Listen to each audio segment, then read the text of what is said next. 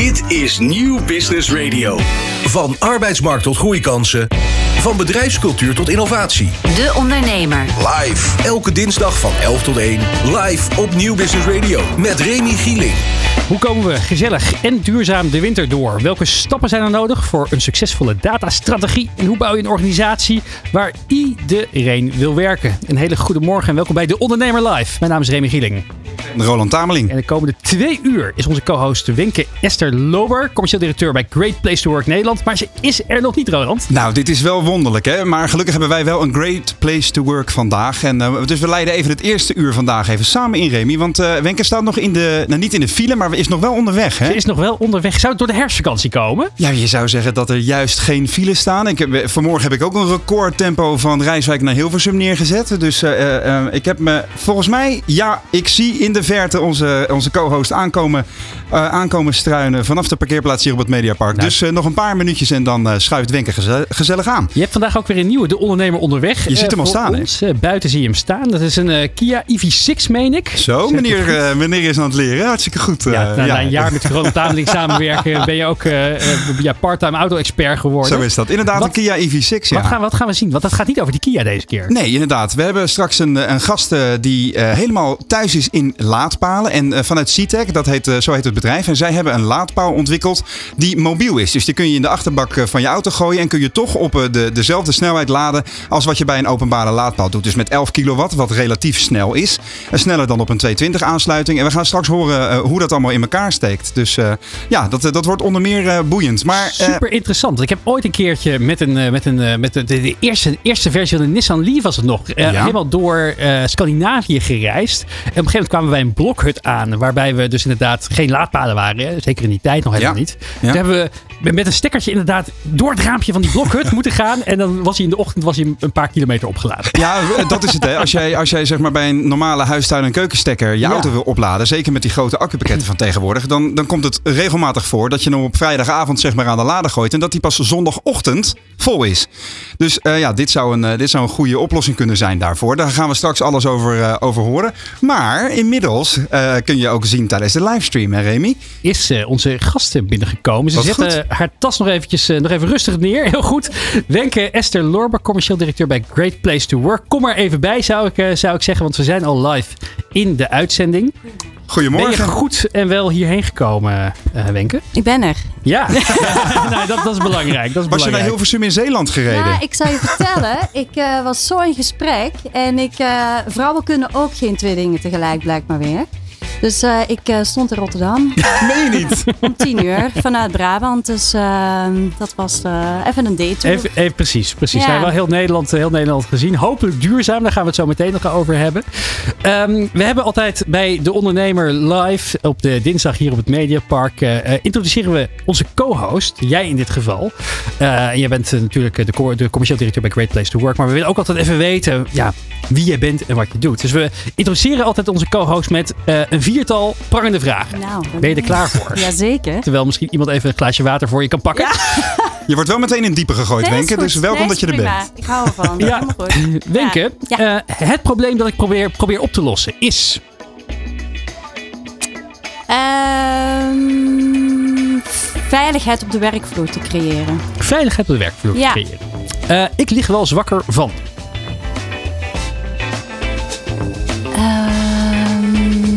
Weinig zo te horen. ik slaap heel goed. Maar als ik dan toch ergens wakker van lig, is het denk ik wat ik aantrek de volgende dag. Wat je aantrekt de volgende Ja. dag. Terugkijkend op mijn carrière ben ik het meest trots op. Ehm, dat ik mijn hart ben gevolgd. En mijn missie is pas geslaagd wanneer... Iedereen in Nederland bij een Great Place to Work werkt. De komende twee uur praten we hierover verder. Ook ontvangen we diverse ondernemende gasten en blikt huiskolonist Nico Dijkshoorn zoals altijd terug op deze uitzending. We praten al veel te lang, dus we gaan van start. Elke dinsdag schuiven topondernemers aan voor de lunch. Bij De Ondernemer live. Met Remy Gieling aan het hoofd van de tafel krijg je alles mee. Van arbeidsmarkt tot groeikansen, van bedrijfscultuur tot innovatie. De Ondernemer live. Elke dinsdag van 11 tot 1 live op Nieuw Business Radio. Met het laatste ondernemersnieuws, gepresenteerd door Ronald Tameling. Zeker. Hartverwarmend, zo heeft uh, bakker Vicky Littlejohn de actie van afgelopen zaterdag ervaren. Onder de, uh, onder de noemer Wij willen bakken he, hebben bakkers aandacht gevraagd voor de enorm gestegen energieprijzen die de bakkersbedrijven in hun bestaan bedreigen. In de landelijke actie lieten ongeveer duizend bakkers door heel Nederland hun lichten en verwarming uit. Hoewel de ellende groot is, willen de bakkers juist positief actie voeren, zo laat de initiatiefweter nemen. Ook groenteboeren hebben het zwaar vanwege de hoge energierekening. Die is verviervoudigd. Daarnaast hebben zij te maken met een terugloop van klanten. Ondernemers besluiten ook om zaken te sluiten of zelfs te stoppen. Zo heeft ondernemer Ton Kanters zijn winkel in Den Bosch noodgedwongen gesloten. De energierekening ging van 5.000 naar 20.000 euro per maand. En dat is niet meer op te brengen, zegt hij. Gerard Sandring wil ondanks een ultimatum van geen wijken weten. Zo schrijft het FD. De 74-jarige oprichter van Centric kreeg een ultimatum van het Openbaar Ministerie nadat hij was teruggekeerd als topman van het, uh, van het IT-bedrijf. Het OM stapt nu naar het gerechtshof. Die beslist wat er nodig is om de stabiliteit en continuïteit van Centric te waarborgen. Sandring uh, hangt een schorsing boven het hoofd. En topondernemer Adriaan Mol heeft het helemaal gehad met de Nederlandse overheid. Zo valt te lezen in het parool. Mocht hij zijn bedrijf Molly anno 2020 op, uh, 22 oprichten, dan zou hij niet kiezen voor Nederland als vestigingsplaats. Dit komt vanwege lastige regels, zoals de beperking op, uh, uh, om hoge bonussen te betalen. Ook haalt hij uit naar durfinvesteerders die volgens hem speculeren met geld van derden. Het is anders als je met eigen geld investeert, want dan loop je zelf het risico op SOA's, al dus de tech-ondernemer. Meer nieuws vind je natuurlijk de hele dag op de ondernemer.nl. Van arbeidsmarkt tot groeikansen. Van bedrijfscultuur tot innovatie. De Ondernemer. Live. Elke dinsdag van 11 tot 1. Live op Nieuw Business Radio. We praten verder met onze co-host Wenke Esther Lorber van Great Place to Work Nederland. Ja, Esther, vanuit 60 kantoren wereldwijd helpen wij ieder jaar meer dan 7000 organisaties in, in hun ontwikkeling van het zijn van een goede werkgever. Wat een mooie missie hebben jullie. Ja, ben ik ook heel trots op. Ja. Ja. Hoe ben je er zo bij terechtgekomen? Want je hebt, je, je hebt een, een, achtergrond in de media. Ja, zeker. Hoe ben je bij Great Place to Work terechtgekomen? Uh, nou, ik, ik moet heel eerlijk zeggen dat um, dat kwam ook vooral door gesprekken die ik had met mijn toenmalige CEO. Dat ging over hoe kan het nou zijn dat um, mensen in deze organisatie ongescheidelijk niet helemaal zichzelf zijn. Um, getuigen zeg maar heel veel burn-outs en, uh, en al, alle ellende die daarmee gepaard gaat. En, en eigenlijk heel veel gesprekken gehad over het belang van vertrouwen. En wat het doet als je als organisatie transparant bent in je communicatie. En ook transparant met je medewerkers omgaat. En een veilige omgeving voor ze creëert. En eigenlijk ja, hebben daar heel veel gesprekken over gehad. En dat was nog pre-COVID, waarin we het echt helemaal, helemaal not done vonden met uh, dat we thuis zouden werken. Want ja, doen mensen dan hun werk wel? Um, en ik ben daar eigenlijk geleidelijk aan meer en meer in gaan duiken. En op een gegeven moment kwam ik. Um, bij de, de, de crash van mijn dochter. Uh, zat op kindergarten en uh, die sticker, Great Place to Work Certified, die bleef maar in mijn ogen priemen. En ik dacht, wat is dat voor bedrijf? En toen ben ik uiteindelijk daar uh, in gaan duiken. En per toeval, uh, nou helemaal niet per toeval eigenlijk, maar uiteindelijk in contact gekomen met de HR dame daar die me geïntroduceerd heeft bij de CEO. En die zei, nou, we kunnen misschien wel wat commerciële slagkracht gebruiken. Ja. En zo ben ik uiteindelijk, um, ja, wat, wat je zag dus om je heen, ja, mensen meer en meer omvallen. Dat zie je, dat ja. hoor je vandaag de dag ja. ook steeds meer. Mm -hmm. wat, wat frustreerde je daaraan? Um, dat er, nou ja, op de een of andere manier wat me frustreerde was dat ik voel, aan alles voelde dat er niet open en eerlijk werd gecommuniceerd. Um, dat, uh, er was een groot, misschien een groot verschil tussen de, de directie en exact, de werkvloer. Exact. En we zagen niet als één, we doen het met z'n allen. Nee, ja. jullie doen wat wij, wat, wat, wat wij zeggen. Ja, niet per se die hiërarchie die erin zat, maar vooral um, ja, de angst om mensen misschien te verliezen als de waarheid gesproken zou worden. Um, wat we natuurlijk ook hebben gezien uh, rondom COVID. Hè, dat er ook best wel organisaties die niet durfden zeggen van ja, we hebben bijvoorbeeld financiële problemen uit angst dat medewerkers dan zouden vertrekken.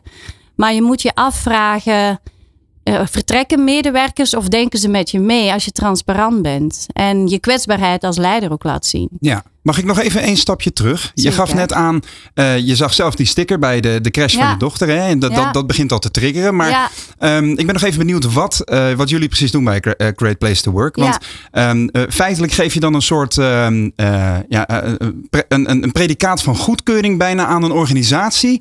die door jullie is, is aangepakt of iets dergelijks. Hoe, hoe zou jij in een notendop omschrijven wat jullie proces is? Ja, nou, ik, ik ga het proberen zo eenvoudig mogelijk te omschrijven. We hebben best intelligente luisteraars. hoor. Ja, ja. nee, maar in, in drie, eigenlijk doen we drie dingen. Dus we, we, we zorgen ervoor dat we organisaties makkelijk kunnen meten of medewerkers makkelijk kunnen bevragen aan de hand van 60 stellingen die met name gaan over vertrouwen en transparantie. Oké. Dat is één. En van daaruit ehm, maken we inzichten duidelijk in actiegerichte, ja, actiegerichte handelingen. Hè? Dus we laten zien. Dit is wat er speelt in je organisatie. En dit is wat je kunt doen als, eh, als manager of leidinggevende of eh. HR-verantwoordelijke. En we erkennen uiteindelijk dus ook een, wat wij noemen great culture. Ehm, maar dat is eigenlijk meer een soort van resultaat van de inzichten die je krijgt. Dus het is niet per definitie zo als de organisatie naar ons toe komt. Ehm, omdat ze met ons willen samenwerken, dat ze ook per definitie erkend worden voor een goede cultuur. Dus we kijken eerst van oké, wat speelt er? Wat heb je te doen om je te ontwikkelen naar een ja, goede werkgever of naar een great place to work? Great Dus Place we- to Work bestaat natuurlijk ook al 23 jaar. Ja. Jullie hebben, Ja. wat ik net al zei, 7000 organisaties geholpen in hun Ja. ontwikkeling. oh, Met Ja. 60 kantoren wereldwijd. Dus je hebt heel veel ja, kennis en ervaring eh, als benchmark die je kan gebruiken. Ja. Van wat gaat er goed en wat kan er beter. Ja. Wat was de eerste bedrijf... Ik ben even benieuwd. Wat, wat, wat, in die 60 vragen die er voorbij komen, wat, wat voor vragen zijn dat? En twee, wat was de eerste case die jij voorbij zag komen? Oeh, dat is wel een interessante. Nou, ik, ehm, nou dus de vragen die we stellen, die gaan eigenlijk over alle dimensies van vertrouwen. Dus dan moet je denken aan transparantie, eerlijkheid, geloofwaardigheid, eh, trots. eh, en plezier in je organisatie. En met plezier bedoel ik niet van we hebben hier toffe pingpongtafels en heel veel lol met elkaar. Maar met plezier bedoel ik vooral heb jij plezier met je collega's en word je zeg maar, ehm, ja, ben je bevlogen. Ehm, dus dat is een beetje de, de strekking van de vragen. Het zijn ook universele waarden. Dat betekent dus die 60, het zijn ook stellingen. Het is niet per se een vraag, het is een stelling. Ehm, het zijn universele waarden wat maakt dat je het eigenlijk in, iedere, ehm, in ieder land kunt gaan gebruiken. Heb je een voorbeeld van zo'n stelling die je even paraat toevallig? Ehm, ja, ik heb het gevoel dat ik eerlijk betaald word, Oké. bijvoorbeeld. Ja. Ehm, of ik kan hier mezelf zijn. Ehm, dus dat soort zaken. Ja. Maar het, het, gaat echt, nou ja, wat, wat ik zeg, met name over die, eh, die universele waarden. En het voordeel daarvan is dat het ook eigenlijk crisisoverstijgend is. Hè, dus we hebben vooral gezien tijdens COVID ehm, dat de, eh, de stelling op geloofwaardigheid of management is geloofwaardig. Wat denken jullie, is het gestegen of gezakt? Ligt er maar net aan hoe het management het aanpakt, ja, denk ik. maar wat denk je? Over het algemeen. Ja, Gestegen, denk ik. Omdat je wel moet vertrouwen in elkaar om de organisatie aan te kunnen laten gaan. ja. Ja. maar misschien ook weer niet, omdat mensen eh, ook alweer ja, op zoek waren naar heel veel sturing. En Ja. dat, dat er meer. Dus ik, ik, ik zeg nee. Jij zegt Dat- nee? Ja. Jij Zoals zegt eigenlijk ja. altijd. Ja. Ja. nou ja, uiteindelijk kwam het erop neer dat wat we hebben gezien tijdens COVID is dat met name leiderschap verplicht werd. De organisaties eh, die bij ons meten. Dat leiderschap verplicht werd om meer te communiceren. Omdat er inderdaad meer sturing nodig was. En doordat je zeg maar dat niet meer kon op de werkvloer, werden eigenlijk leiders getriggerd om dat op heel veel andere manieren te doen. Via YouTube kanaal, via filmpjes, via eigenlijk heel veel communicatie. En dat is heel erg positief ervaren door medewerkers. Omdat zij zoiets hadden van, oh, ja, we zien die CEO, zien we hem soms ook wel. Maar dan zien we hem een keer lopen op de, op de vloer. En ja, we mogen altijd binnenlopen, maar dat is misschien toch wel een drempel. En tijdens COVID, ja, moest die CEO wel ehm, naar buiten treden. Wilde die verbinding houden met zijn medewerkers. Ja. Dus geloofwaardigheid is toen gestegen. Zonder hè, eh, allemaal confidentiality reports Ja. te breken. Eh, ik ben gewoon even benieuwd. Het eerste bedrijf wat jij... Je bent op een gegeven moment bij Great Place to Work gaan werken. Ik Ja. neem aan dat je dan ook meegaat eh, hè, kijken van wat voor bedrijven doen onze assessments. eh, zeker. wat, wat voor resultaten zijn eruit. Ja, Een van de eerste dingen die je opviel. Bij Ja. Wat, wat, wat, wat, wat, maak je dan mee? Ja, dat weet ik nog heel goed. Want dat was niet even los van de resultaten, maar het was het gevoel. Ehm, kijk, als wij het hebben over great place to work, en dat is ook eh, mijn, mijn frustratie soms wel eens, dan wordt er vooral gedacht aan de en de Ja, smoothie bars en de pingpongtafels. gratis lunches. Ja, dat allemaal Eigenlijk de alleen. Dat, ja, ja. De, de perks, zoals we dat noemen. Ja, En, sportschoolabonnement. ehm, wat zeg je? het sportschoolabonnement. Sportschoolabonnement, nou dat soort. Allemaal, allemaal leuk, maar daar gaat het niet om. Mhm. En wat ik me nog heel goed herinner was een ehm, organisatie in de schoonmaak. Ehm, een gebouw wat niet per se heel inspirerend was. Eigenlijk helemaal niet. Ehm, en ik liep daar naar binnen en ik werd begeleid naar de boardroom. En ik had daar een extreem interessant gesprek met de directie. En hoe zij eh, aankeken tegen diversiteit en inclusie. En eerlijkheid. En transparantie. En wat ze beter konden doen. En waar hun zwaktes lagen. En, en het eerste wat ik dacht was: wauw. Als mijn voormalig CEO hierbij had gezeten. ehm, dat was denk ik een heel, interessante, een heel interessant gesprek geweest. Dus daarmee zeg ik eigenlijk van. Het gaat dus niet om hoe inspirerend je werkomgeving is. Het helpt wel. Maar wat voor antwoorden kreeg je dan, Wenke? Nou ja, het ging vooral over de, naar de kwetsbaarheid. Dat ze erkenden van, joh, we hebben hier nog veel te doen. En hoe kunnen we dat oplossen? En, en, en hoe kunnen we er nou voor zorgen dat we onze mensen nog meer erkenning geven en nog meer waardering geven? En dat het dus niet per se dan in het salaris moet zitten. Mensen moeten wel eerlijk betaald worden natuurlijk. Maar eh, er werd gewoon heel erg vanuit een, een directie ehm, gesproken over het, ehm, het, het echt het men, de mensen opeenzetten. En dat dat dus ook eigenlijk een ehm, agendapunt was in zo'n boardroom meeting. Ehm, vaak is het zo dat het onderaan bungelt. Is dat zo? Ja, nou ja, over het algemeen gaat het eerst over de omzet. Ja. En zij kozen er wel bewust voor om het eerst over de mensen te hebben. Wat, Dus- wat komt er uit zo'n onderzoek? Want dit, ja, is, deze, deze organisatie is al heel erg bezig met hoe kunnen we. We zijn al goed bezig, maar hoe kunnen we de volgende stap zetten? Soms, ja. En wat, wat voor resultaten komt er als je zo'n onderzoek dan gaat doen? Want je, je stuurt dan die, die, die, die survey met 60 vragen, met Ja. 60 stellingen moet Ja. ik zeggen, Ja. uit onder alle medewerkers, alle Onder vaste alle medewerkers. medewerkers. Dus zowel de medewerkers als de directie. Eigenlijk iedereen waar jij van vindt. En soms ook als je freelancers bijvoorbeeld in dienst hebt. Van maken zij deel uit van je cultuur. Mhm. Ehm, dan vinden we dat eigenlijk een hele goede, eh, nou ja, zeg je dat, graadmeter om die mensen ook mee te nemen in het onderzoek. Ja. Het gaat eigenlijk over het creëren van een cultuur van veiligheid en vertrouwen. En eh, wat komt er dan uit? Nou ja, je hebt zeg maar een aantal dimensies. En wat er dan uiteindelijk uitkomt is van oké, waar gaat het goed? En waar is er verbetering noodzakelijk? En het mooie is ook dat die resultaten niet alleen worden gepresenteerd aan het management. Maar wat wij zien is dat eh, medewerkers zelf die resultaten natuurlijk ook te zien krijgen. En iedere organisatie doet dat op een andere manier. Ja. Ehm, maar het is natuurlijk wel belangrijk dat je wat mensen zeg maar. Hè, ze leggen een ziel en een zaligheid erin, in zo'n vragenlijst. En het duurt maar een kwartier. Hè, dus het is niet dat het eh, enorm lang duurt. Maar je geeft wel, ja, je geeft wel mee van: oké, zo voel ik me binnen dit bedrijf. En in hoeverre is het dan een momentopname? Eh, soms is dat het, maar het is wel perceptie. Hè? Dus, ehm, en wij zeggen ja, het is perceptie. Dus het is niet per se ehm, wat jij vindt als organisatie, maar het is wel hoe mensen het ervaren. Om een voorbeeld te geven, je kunt heel veel geld investeren in een opleiding. Eh, en dat is ook wel eens gebeurd. Hè? Dat we echt zagen dat er een organisatie echt heel veel geld investeerde in opleiding. En dat er uit zo'n resultaat kwam, we kunnen ons hier niet ontwikkelen. Ja, hoe kan dat dan? En dat heeft dan vaak ook te maken met communicatie. Mhm. Dus het is echt van, ja, gewoon echt los van het feit of het de waarheid is of niet. Het is de waarheid van je medewerkers. Toch weer heel veel om over door te praten, Remy. Dat gaan we ook zo meteen doen in eh, De Ondernemer Live. Maar eerst het volgende onderwerp. De Ondernemer De Ondernemer live. op Nieuw Business Radio.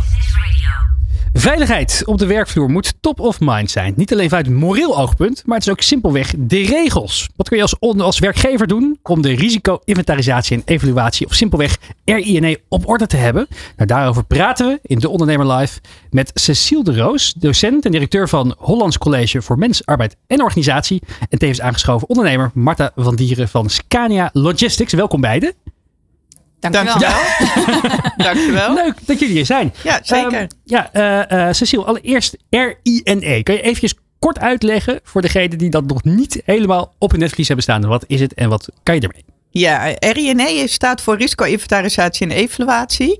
En wat kun je ermee? Dat is om de risico's in je organisatie in kaart te brengen. En dat is iets anders dan gevaar. Hè? Want een leeuw kan gevaarlijk zijn. Maar als je daar een hokje omheen doet, dan is het geen risico meer. Ja. Dus dat kan je ermee op de werkvloer. Hoe lang ben jij al, al, al bezig met de wonderwereld van R-I-N-E? Oh, ik voel me oud worden nu. Eh, bijna 30 jaar. 30 jaar. Ja. 30 jaar. Ja. Wat voor organisaties krijg je hiermee te maken? Van grote ziekenhuizen tot, nou ja, onder andere ook Scania. Dus ik heb ook de eer om voor Scania te werken, voor het Health Center. Ja, dat is de interne arbeidsdienst. En eh, voor hele diverse MKB-bedrijven over heel Nederland verspreid. Ja, Marta, Scania Logistics. Ja. Vertel, wat, wat, doen jullie?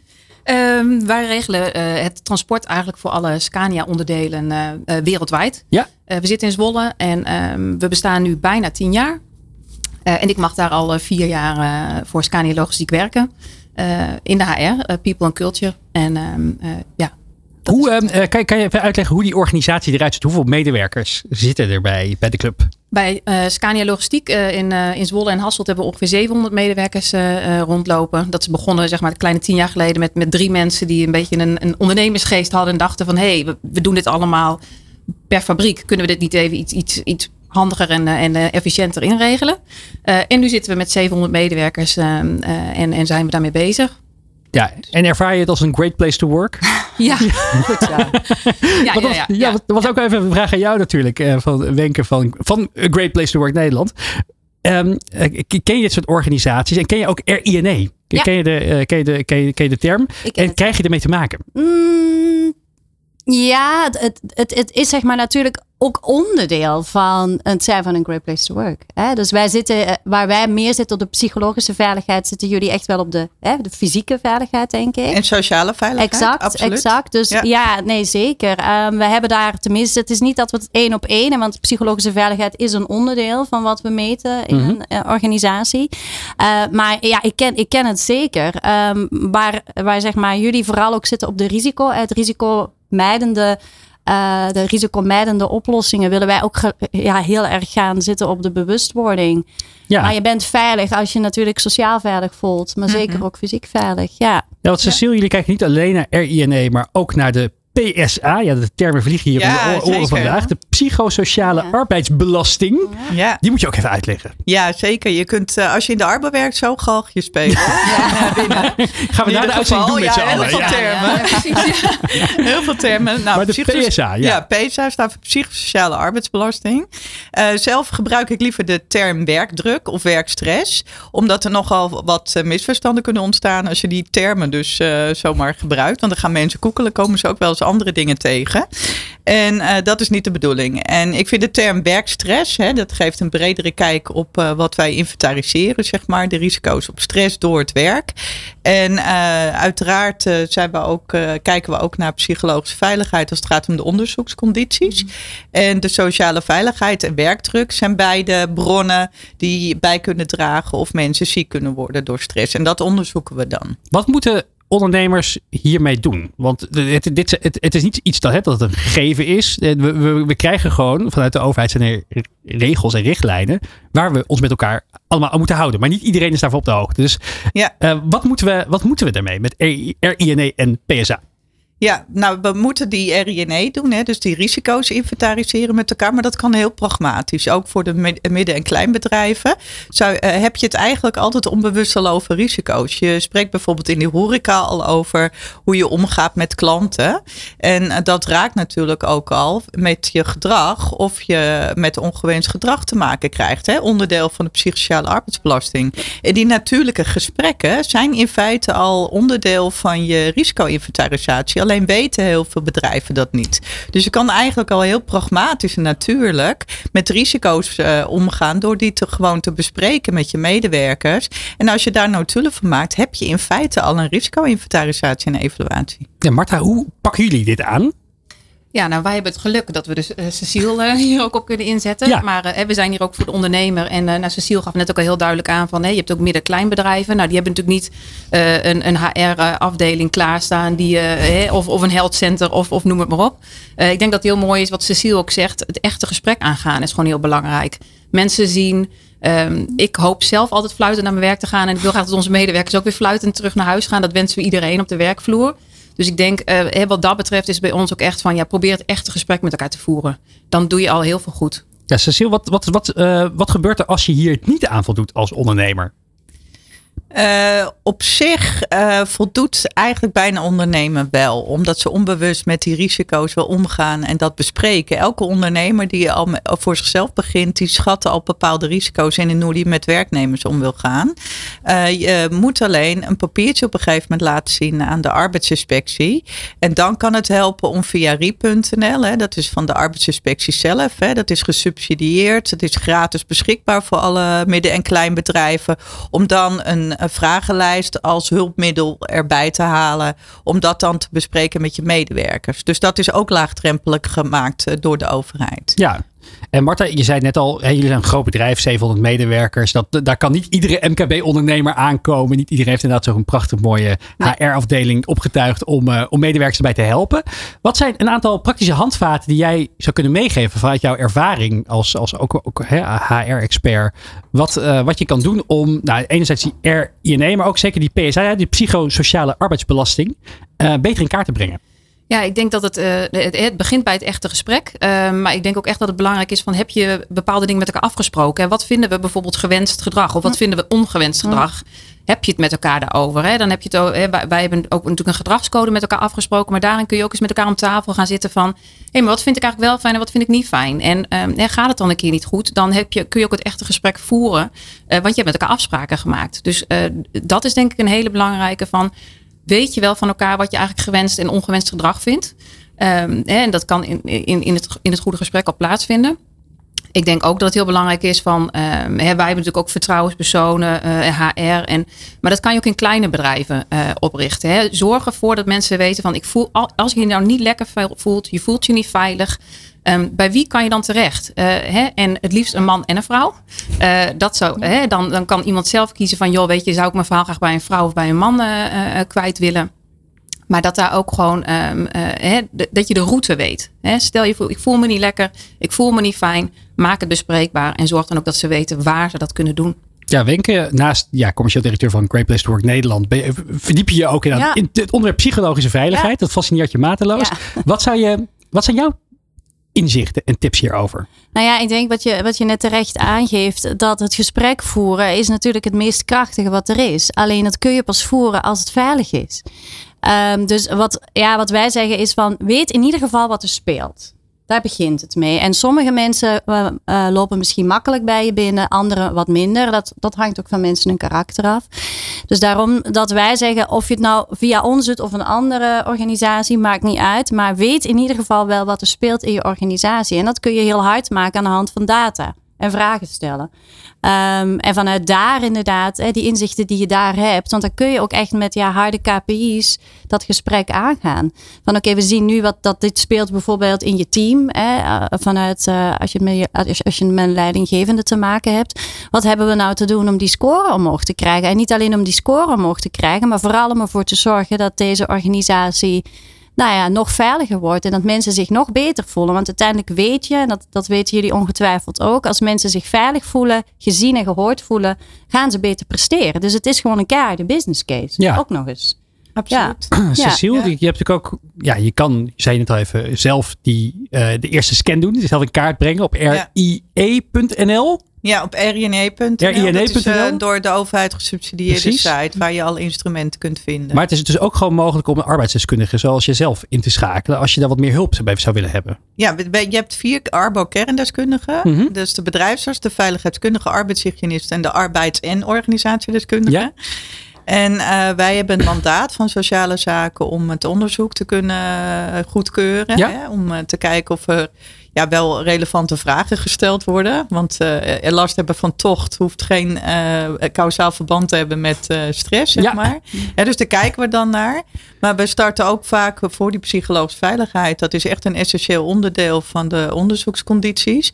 Starten we altijd met een presentatie, zodat de medewerkers ons ook persoonlijk even leren kennen. En snappen waar het over gaat. Ja, en, van, en ook hebben we het over de stressbronnen en de energiebronnen. Hè, hoe we die balans in kaart brengen en hoe we omgaan met hun vragen en antwoorden.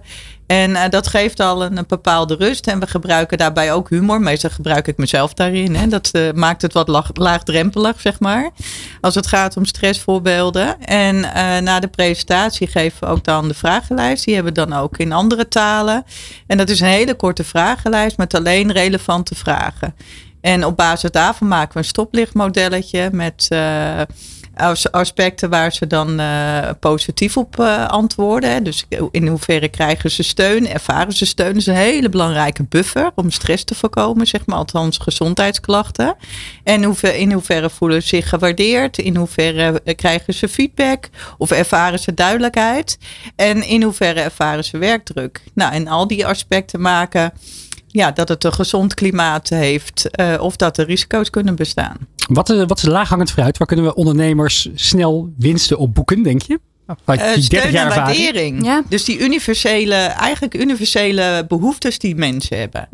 En eh, vooral die steun en waardering is heel belangrijk. Dus voor ondernemers natuurlijk zelf ook eh, echt heel belangrijk dat zij gesteund worden en, en bepaalde waardering ervaren. Alleen heeft een ondernemer bepaalde eigenschappen dat hij veel energie uit zichzelf kan halen. En eh, dan is het de kunst dat hij die steun en waardering ook over kan brengen aan zijn medewerkers. Dat scheelt zoveel eh stress. Ja, dus dat zijn eigenlijk de gouden pareltjes. Ja, Marta, laatste vraag. Er is eh, onlangs ook de week van de RINE geweest. Denk je dat er voldoende aandacht is voor het thema?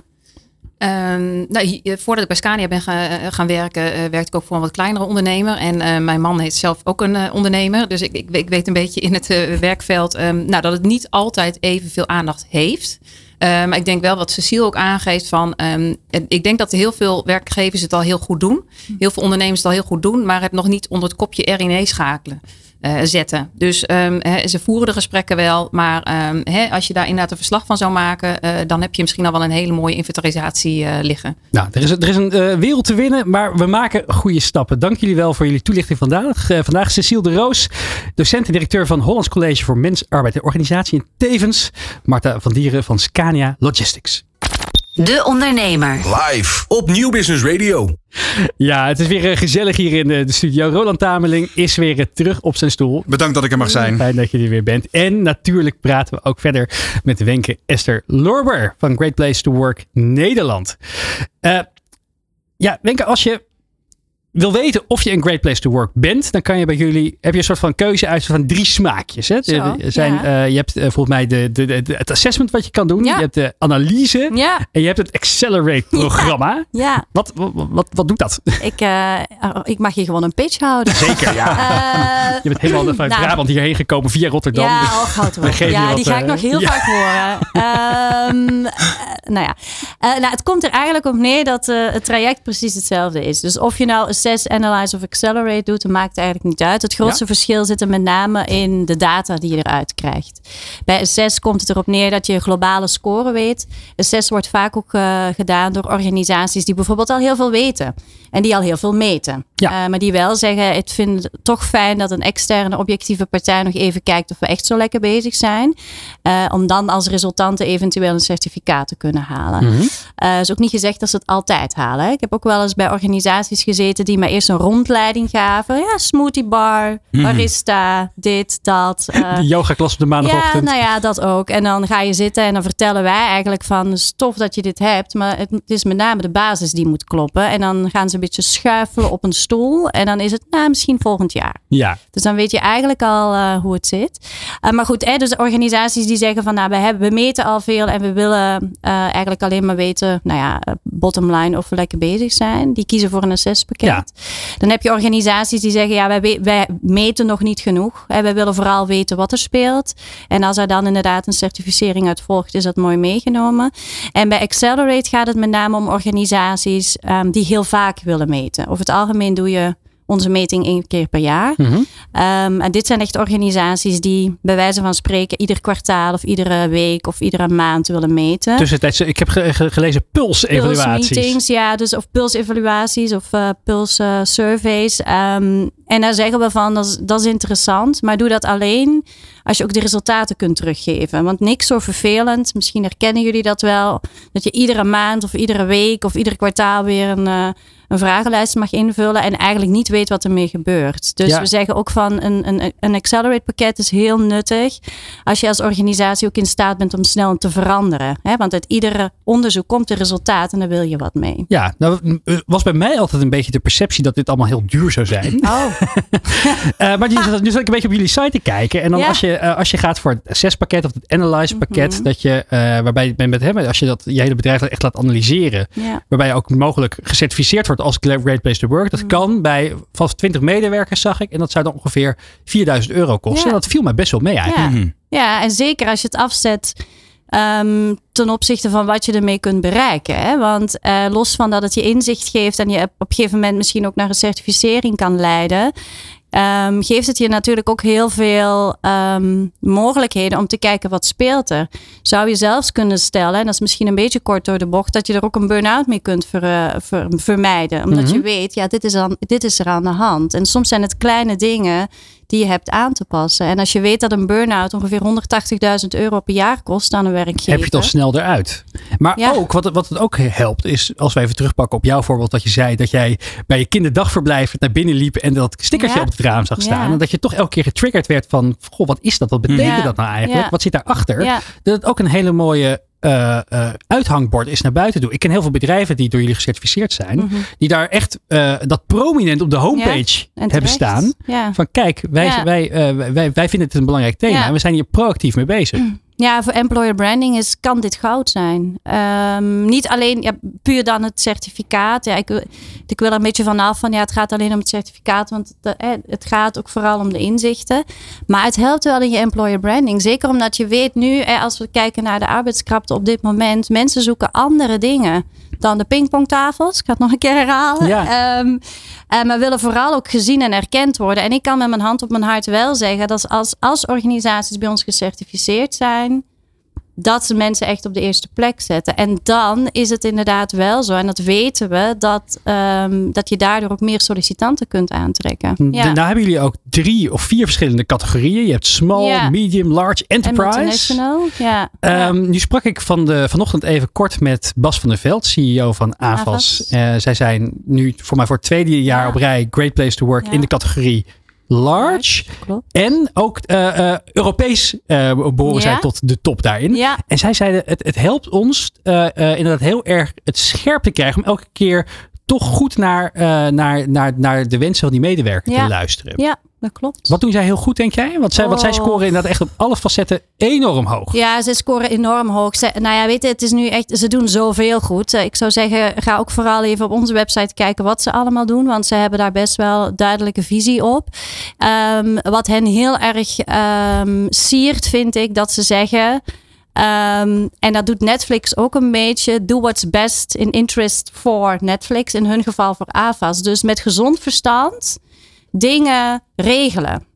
Eh, ze hebben ook een HR-afdeling volgens mij van één persoon. Dus dat zegt genoeg. Dat vind ik ook nog wel een, eh, een leuk om straks even op door te Ja, gaan. Want eh, kun je alvast een tipje op de, van de sluier oplichten van wat er fout gaat? Wat je vaak ziet misgaan bij bedrijven. Jazeker. En dat, eh, wat is het belangrijkste? Wat zou je zeggen? Waar we straks even over kunnen doorbomen, zo gezegd. Ehm, ik denk dat het dan toch echt gaat om eh, voorbeeldgedrag. Ja. Vanuit de, de Vanuit directie. vanuit, ja? Ja. En wat, wat gaat er dan mis? Kun je dat tastbaar maken? Jazeker. Eh zeggen bijvoorbeeld, wij stimuleren of wij zijn transparant. En vervolgens als er een vraag wordt gesteld over salarissen, Mhm. over eh, een beleid, over waar gaan we heen tijdens COVID, dat daar niet eh, eerlijk op wordt geantwoord. Oké. Daar praten we zo meteen over verder. Maar eerst even dit. De Ondernemer. Live op Nieuw Business Radio. Ja, fossielvrijer woon-werkverkeer is eh, steeds belangrijker. Om zoveel mogelijk bedrijven duurzamere opties te laten ontdekken voor hun mobiliteit, organiseert Zo Werkt Het van 31 oktober tot en met 4 november de Fossielvrije Week. Tijdens deze campagne laat het mobiliteitsplatform zien wat de mogelijkheden, kansen en oplossingen zijn als het gaat om fossielvrije reizen. Dan ben ik even benieuwd, eh, Wenke. Eh, ben jij eh, via Parijs, Polen en Rotterdam eh, hier naartoe gekomen in een, in een elektrische auto? Of- Nee, Nee? nee. Laat ik het anders stellen. Wat doe jij al om fossielvrij te reizen? Oeh, ik probeer. Als mijn collega's nu meeluisteren, gaan ze heel hard lachen. Maar ik, ik probeer zoveel mogelijk met openbaar vervoer te reizen. Ja. Dat sowieso. Nou goed. Aan de lijn hangt de tevens initiatiefnemer van, eh, van deze fossielvrije week, Rijn Aarts. Rijn, eh, van harte welkom in de show. Hallo. Hallo. Eh, ja, eh, fossielvrij woon-werkverkeer is steeds belangrijker. Ik gooi hem toch eventjes open in de knuppel in het hoenderok. Hoezo? Nou, kijk eens om je heen. En ehm, we hebben natuurlijk een ontzettende toestand in, in de Oekraïne, waarbij we erachter komen hoe fijn het is om aan de, de Russische gaspijplijn te liggen. Ja. Eh, we hebben een klimaatcrisis, we hebben een stikstofverhaal. Ehm, en dat valt allemaal terug te voeren op eh, fossiel. Dus Ja. we, moeten er, we moeten er vanaf. Dat wisten we eigenlijk al eh, tien jaar of langer. Ik ben zelf ooit nog eens opgegroeid in de tijd van de, van de eerste energiecrisis. Toen had je de autoloze zondag. Mhm. Nou, we hebben er nu weer één. Dus het wordt tijd dat we er echt eens werk van maken om er vanaf te komen. De fossielvrije week die, die duurt van 31 oktober tot en met 4 november. Wat is wat jullie betreft het hoogst haalbare doel van deze week? Ehm, nou, dit is de eerste keer dat we hem organiseren. Ja. We kopiëren hem eigenlijk uit Friesland, waar die al een aantal jaren met succes eh, draait. Waarbij allerlei eh, instanties, partijen, mensen, individuen laten zien wat ze, wat ze zelf kunnen doen. Ja. Eh, om daarmee anderen te inspireren. Dat willen we eigenlijk op nationale schaal gaan, gaan naar nationaal niveau trekken. En dit is voor het eerst wat we doen. Dus we, we hopen gewoon dat we, dat we leuke initiatieven kunnen, kunnen aanboren. Mensen enthousiast kunnen maken. En eh, dat we het volgend jaar kunnen opschalen. Ik ben wel benieuwd hoe het ervoor staat. Want ik werd laatst eh, door iemand, eh, door een collega geshamed dat ik nog niet elektrisch mij door Nederland verplaats. Tegelijkertijd zijn er hele grote organisaties als Leaseplan die in ieder geval hebben gezegd voor alle medewerkers doen we uitsluitend nog eh, elektrische, elektrische voertuigen die geleased kunnen worden. Ja. Eh, ja, als ik op de snelwegen kijk, veel benzine en dieseltjes nog. Hoe staat het ervoor? Nou ja, de- we, zijn, we zitten in een transitie eh, waarbij je ziet dat een aantal koplopers best wel, eh, be- best wel flinke stappen maken en het peloton nog een beetje achterblijft. Ehm, en we hopen eigenlijk met, de- met de- deze actie ook dat peloton nog een beetje eh, eh, op, de- op de, te hitsen. Ja. Om eens wat, wat meer tempo te maken. Nu las ik vanochtend Eh. dat bijvoorbeeld Amazon nu ga- gaat de komende jaren een miljard investeren om bezorgauto's in Europa te verduurzamen, helemaal over te gaan naar elektrisch. Hebben we dit soort ja, mooie voorbeelden nodig? En wat voor voorbeelden zie je nog meer? Nou ja, dat. Maar je ziet ook dat er steeds meer re- regelgeving komt. Eh, de, de milieuzones in de grote steden die gaan in 2025 eh, eh, ervoor zorgen dat, dat bestelwagens eigenlijk bijna niet meer diesel die, die zones in mogen. Dus die moeten allemaal naar elektrisch of in ieder geval uitstootvrij. Ehm, en er komt volgend jaar ook een wet. Die heet het besluit CO2-reductie eh, eh, persoonsgebonden mobiliteit. En ehm, die zegt ook dat grotere werkgevers, vanaf 100 werknemers, moeten gaan rapporteren over de CO2-uitstoot van hun mobiliteit van hun medewerkers. Ja, dan kan ik me Dus voorstellen dat er ondernemers luisteren die zeggen, ja, dat is allemaal leuk en aardig. De grote bedrijven, natuurlijk kunnen die, eh, hè, die, die kunnen een deel van hun kapitaal inzetten om het hele wagenpark te vernieuwen en dergelijke. Maar als we het eens even terughalen naar de kleine ondernemer die luistert in Nederland. Wat kunnen zij doen zonder hun hele kapitaal nu aan te spreken in deze uitdagende tijden om toch die eerste stappen naar verduurzaming en fossielvrij eh, bewegen eh, te maken? Nou ja, ook daarvoor is die campagne bedoeld. Ja. Ehm, eh, je kunt je aanmelden en dan krijg je tien hele praktische, simpele, laagdrempelige tips om zelf de eerste stappen te zetten. Kan je er drie noemen? Eh, nou, dat is, eh, je, je wist het misschien niet, maar ongeveer 40% van alle mensen in Nederland die werken, die wonen dichter dan 10 kilometer van hun werk. ja. Eh, en die zouden toe wel eens de fiets kunnen pakken bijvoorbeeld. En daar kun je hele mooie regelingen voor maken als, als werkgever. Eh, je kunt iets aan je parkeerbeleid doen, je kunt iets aan je leaseflow doen. Je kunt ervoor zorgen dat mensen die dat kunnen af en toe ook eens thuis werken, want de beste kilometer is de kilometer die je niet maakt. Eh, nou, dat soort dingen. Kijk, Dat zijn hele praktische dingen die je eigenlijk vandaag in de praktijk kunt brengen. Maar ik heb ook het idee dat eh, ondernemingen en werknemers het toch ehm, heel lastig vinden om die nieuwe, eh, meer bewuste manier van werken ehm, zichzelf ook niet alleen eigen te maken, maar vooral het ook vol te houden op lange termijn. Want we zijn toch zo gewend om in die auto te stappen. We zijn zo gewend om, eh, om toch elkaar op te zoeken en dergelijke. In hoeverre lukt het nou door, en met alle respect bedoel ik dat natuurlijk door één, één zo'n week, daadwerkelijk lange termijn effect te bewerkstelligen? Nou, één zo'n week gaat dat natuurlijk niet doen. Maar die week die staat niet op, op zich. Die Nee. week is onderdeel van een grotere beweging. Eh, zo werkt het, eh, is een samenwerkingsverband van, van mobiliteitsregio's in Nederland. Dat zijn er zo'n twaalf. Ja. Ehm, die ook die werkgever kunnen eh, helpen met die transitie. Dus je hoeft het niet allemaal zelf te verzinnen. Je kunt bij, in je eigen regio kun je te raden gaan bij je regionale eh, mobiliteitsnetwerk. Eh, ik ben van Breikers, we doen dat in Noord-Holland. Ja. Ehm, voor eh, gewoon ondersteuning, gericht advies, een, een goede analyse van wat kun jij als werkgever eh, slimmer en duurzamer doen. Ja. Ehm, en dat, hebben we bij, bij, dat doen we dagelijks, dat doen we bij, bij, bij, bij 300 grote, grotere werkgevers gedaan. Ehm, en elke regio in Nederland heeft zo'n initiatief. Dus je hoeft het niet zelf te doen. Er is ook ondersteuning, kennis en ervaring hoe je dat eh, binnen jouw organisatie praktisch vormgeeft. Ik begrijp ook dat de organisaties die meedoen aan jullie eh, fossielvrije week, eh, die ontvangen dus inderdaad die praktische inspiratietips vol, eh, een gids vol tips met, met de tien eh, fossielvrije maatregelen die een bedrijf kan nemen. Maar ze krijgen ook toegang tot een fossielvrije webinar op 31 oktober. Hè? Wat, wat is dan wat we daar kunnen leren? Nou, dan doen we dit gesprek, maar dan iets uitgebreider. Hè? Dus daar hebben we een aantal partijen aan tafel eh, over waarom fossielvrij en hoe doe je dat dan en waar loop je tegenaan Ja. en, eh, en, en wat heb jij gedaan en, en hoe kun je anderen inspireren. En dat Hoe- is eigenlijk een soort aftrap, een kick-off voor die, voor die week. Hoe reis je zelf eigenlijk, eh, Rijn? Ik heb een uh, speedpedelec, dus eh, ik woon ongeveer 22 kilometer van mijn werkplek. Ja. En eh, als het een beetje weer is, dan, dan doe ik dat heerlijk met de speedpedelec door de polder. En als je En verder moet? op veer- 40 minuten van deur tot deur en dat kan ik met de auto niet nadoen. Nee. En als je verder moet? Dan eh, kijk ik of ik met het OV kan. En als het niet kan, dan pak ik lekker de auto. Ja. Wat ik ook nog wel een interessante vind is hoeveel eh, weerstand ervaar je nou als je bij organisaties en bedrijven je oor te luisteren legt eh, of zij wel of niet willen overstappen naar fossielvrij? Ehm, nou, niet zo heel veel eigenlijk. De- iedereen, iedereen begrijpt wel dat dat de, de richting is waar we op moeten. Dus er is, er is groot draagvlak en begrip voor. Ja. Maar het is inderdaad ook de, de praktische invulling. Hoe doe je dat dan?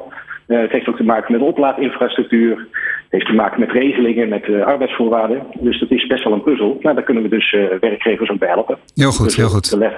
En het, komt- het initiatief ligt dus bij Zo Werkt Het. Hè? Een initiatief van 12 mobiliteitsnetwerken. mogelijk gemaakt door onder andere het Rijk en regionale overheden. Bedrijven en ondernemers die nu luisteren en zich willen inzetten voor duurzamer en slimmer reizen. Waar kunnen zij zich melden? Bij zowerktet.nl. Ehm, en daar kun je ook, eh, als je je aanmeldt, invullen in welke regio je gevestigd bent. En dan krijg je ook een linkje naar je regionale netwerk erbij. Heel goed, ik zou niet te lang wachten, want de Fossilvrije Week begint dus al vanaf 31 oktober tot 4 november. Eh, Rijn Aarts, eh, dankjewel voor deze uitleg. Van arbeidsmarkt tot groeikansen. Van bedrijfscultuur tot innovatie. De Ondernemer. Live. Elke dinsdag van 11 tot 1. Live op Nieuw Business Radio. Ja, fossielvrij reizen. Roland Tamerling. Eh, ik heb net mijn reisjes naar Londen en Parijs met de trein geboekt. Jij eh, zat eh, je, je wintersport alvast te plannen. Ja. Wel gewoon met de wagen, of niet? Ja, en na mijn treinervaring van vorige week, waarin ik vijf uur heb stilgestaan op Gare du Nord, dacht ik, ik ga even voorlopig niet met de trein. Maar, ehm, nou, maar ik moet je wel zeggen, eh, tuurlijk, ik ben een enorme autoliefhebber. En ja, ik heb een, mogelijk een aantal fossiele auto's staan. die, eh, die, die ik af en toe eh, neem voor de, voor de plezierritjes. Maar met mijn dagel- dagelijkse auto probeer ik zoveel mogelijk elektrisch te rijden. Je Link Co. De Link Co, Ja. inderdaad. Maar ehm, eh, het is wel degelijk een, eh, een, een, een punt om, dat ik, ik zou heel graag al mijn kilometers elektrisch rijden. Maar ik vind het echt, echt nog onbetaalbaar voor een ZZP'er. Weet je, en de, de Toco Tabeling gaat helemaal niet slecht. Maar ik vind het een, een, een, een te grote investering op dit moment. Die ook onvoldoende wordt ondersteund door de overheid. Hebben we het eerder over gehad. Dus eh, overheid, als je luistert, help ons. Nou ja, als je meer wilt weten over de avonturen van Ronald Tamerling in zijn Link Co. Google eventjes, Leef met een Link Co. op YouTube. Dankjewel, kan je Remy alle Gieling. avonturen vinden. Ondertussen praten we in De Ondernemer Live verder met Wenke Esther Lorbe van Great Place to Work Nederland. Ehm, ik noemde het net al eventjes. Je hebt, bij Great Place to Work heb je certificering voor bedrijven die een onderzoek doen onder hun medewerkers of ze ja, goed bezig zijn. En als je goed bezig bent, dan krijg je daar ook een certificering uit. Ja. Ehm, en die, kan je, die, die die zitten in, de, in, in verschillende categorieën. Je hebt kleine bedrijven, je hebt middelgrote bedrijven, grote bedrijven, enterprise bedrijven. Ehm, we noemden al even AVAS. Dat is een van de partijen die al een aantal jaar dit onderzoek doet onder zijn 600 medewerkers. En daar heel erg goed uit de bus komt.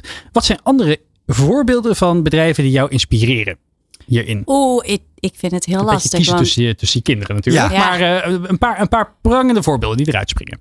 nou, ik. eh, Oeh. Nou, ik. eh, mm, Vind je het lastig om, om, om namen te noemen? ja, zeker. Ja? Ja, want we, ik, ik moet zeggen dat alle organisaties, vind ik, die, die bij ons aan de slag gaan, vind ik ontzettend dapper. Want die laten eh, in, een, in een kaart te kijken. En die willen daar iets mee. En die laten dat ook zien aan de medewerkers. Dus ik vind ze sowieso alle 300 heel dapper. 300 bedrijven in Nederland doen dit onderzoek. Ja, ja, ja, ongeveer om en nabij. Ehm, dus het is heel lastig om dan te zeggen, ja, die of die. Maar wat ik wel interessant vind, is dat je ziet dat ehm, er meer en meer wordt eh, geïnvesteerd in transparantie. Als ik er eentje mag noemen, volgens mij kennen jullie hem ook wel, Visie. Tom Ja, van der mhm. Lubbe. Hypotheken. Die, hypotheken inderdaad, die eigenlijk ja, de, de financiële markt op een kop zetten en, en, en ervoor kiezen om alles zo transparant mogelijk eh, ehm, te laten zien. Eh, en, en salarissen, alles. Eh, dat kan alleen maar als je in een veilige werkomgeving zit. Maar er zijn net zo, eh, we hebben ook bedrijven in, eh, in, in, het, in het noorden en het oosten van het land die zich realiseren dat ehm, als wij zeg maar onze mensen moeten behouden, dan is het heel erg belangrijk om in te zetten op die erkenning en die waardering. Eh, organisaties die tijdens COVID, ehm horeca-organisaties die tijdens COVID ehm, eigenlijk mensen moeten laten gaan met een huilende CEO die eh, aangeeft van ik weet het even niet meer, hebben jullie oplossingen? Weet je, dat je die kwetsbaarheid laat zien als, eh, als Big Chief, ik vind het nogal wat. Ik vond het zelfs ook een goed voorbeeld wat jullie zelf hebben gedaan. Wat ik eh, jou hoorde vertellen in een, eh, in een andere podcast. eh, bij A Great Place to Work toen eh, COVID uitbrak. Toen hebben jullie de koppen bij elkaar gestoken en eh, samen overlegd. Hoe pakken we dit aan? Ja, Kun je daar iets over vertellen? Eh, doel jij op eh, het aannemen van mensen die eh, zeg maar geen vast contract hadden en toch een vast contract gingen geven? Onder andere. eh, ja. Nou ja, wat we eigenlijk hebben gedaan en alle credits naar René, onze CEO. ehm, nou ja, die crisis kwam. En toen hadden we zoiets van, oké, wat gaan we doen? En we hadden een aantal hele goede mensen eh, nog op eh, een tijdelijk contract staan. En wij geloven in de kracht van mensen. Dus we hadden zoiets van, wat gaan, wat gaan we nu doen? Nu is het echt practice what you preach. Hè? In plaats van draconische maatregelen te nemen. Ehm, dus toen hebben we eh, de koppen bij elkaar gestoken en gezegd van oké, maar als wij ervoor kiezen dat wij deze mensen een vast contract willen geven, dan kan dat dus ook betekenen dat we op een gegeven moment ehm, in de knel komen met het betalen van de salarissen. En dat zou dus betekenen in een vervolgstap, als we zeggen ja, iedereen blijft aan boord, dat we op een gegeven moment salaris zullen gaan inleveren. En dat begint bij de directie. Ehm, en ja, dat, dat zijn dan de gesprekken die we inderdaad gevoerd hebben. Meer van, ja, niemand heeft dit ooit meegemaakt. Wat vinden wij een goede oplossing om toch iedereen aan boord te kunnen houden? Omdat we echt wel geloven ook in de, in de capaciteiten van die mensen. Dus we zijn best wel, ja, ja, ook daarin heel transparant en kwetsbaar geweest. Het klinkt als een ideaalsituatie. Dat iedereen dus zegt, nou ja, ik vind het team zo belangrijk. Ik, ik lever zelf ook wat in. Ja, maar ik vind wel als je zegt, en, en, en iedereen heeft dus een mond van vol people first, people first. Ja. Ja, dan is het zeg maar in de, in de, in de allerslechtste situatie die je kunt voorstellen. Waar kies je dan voor?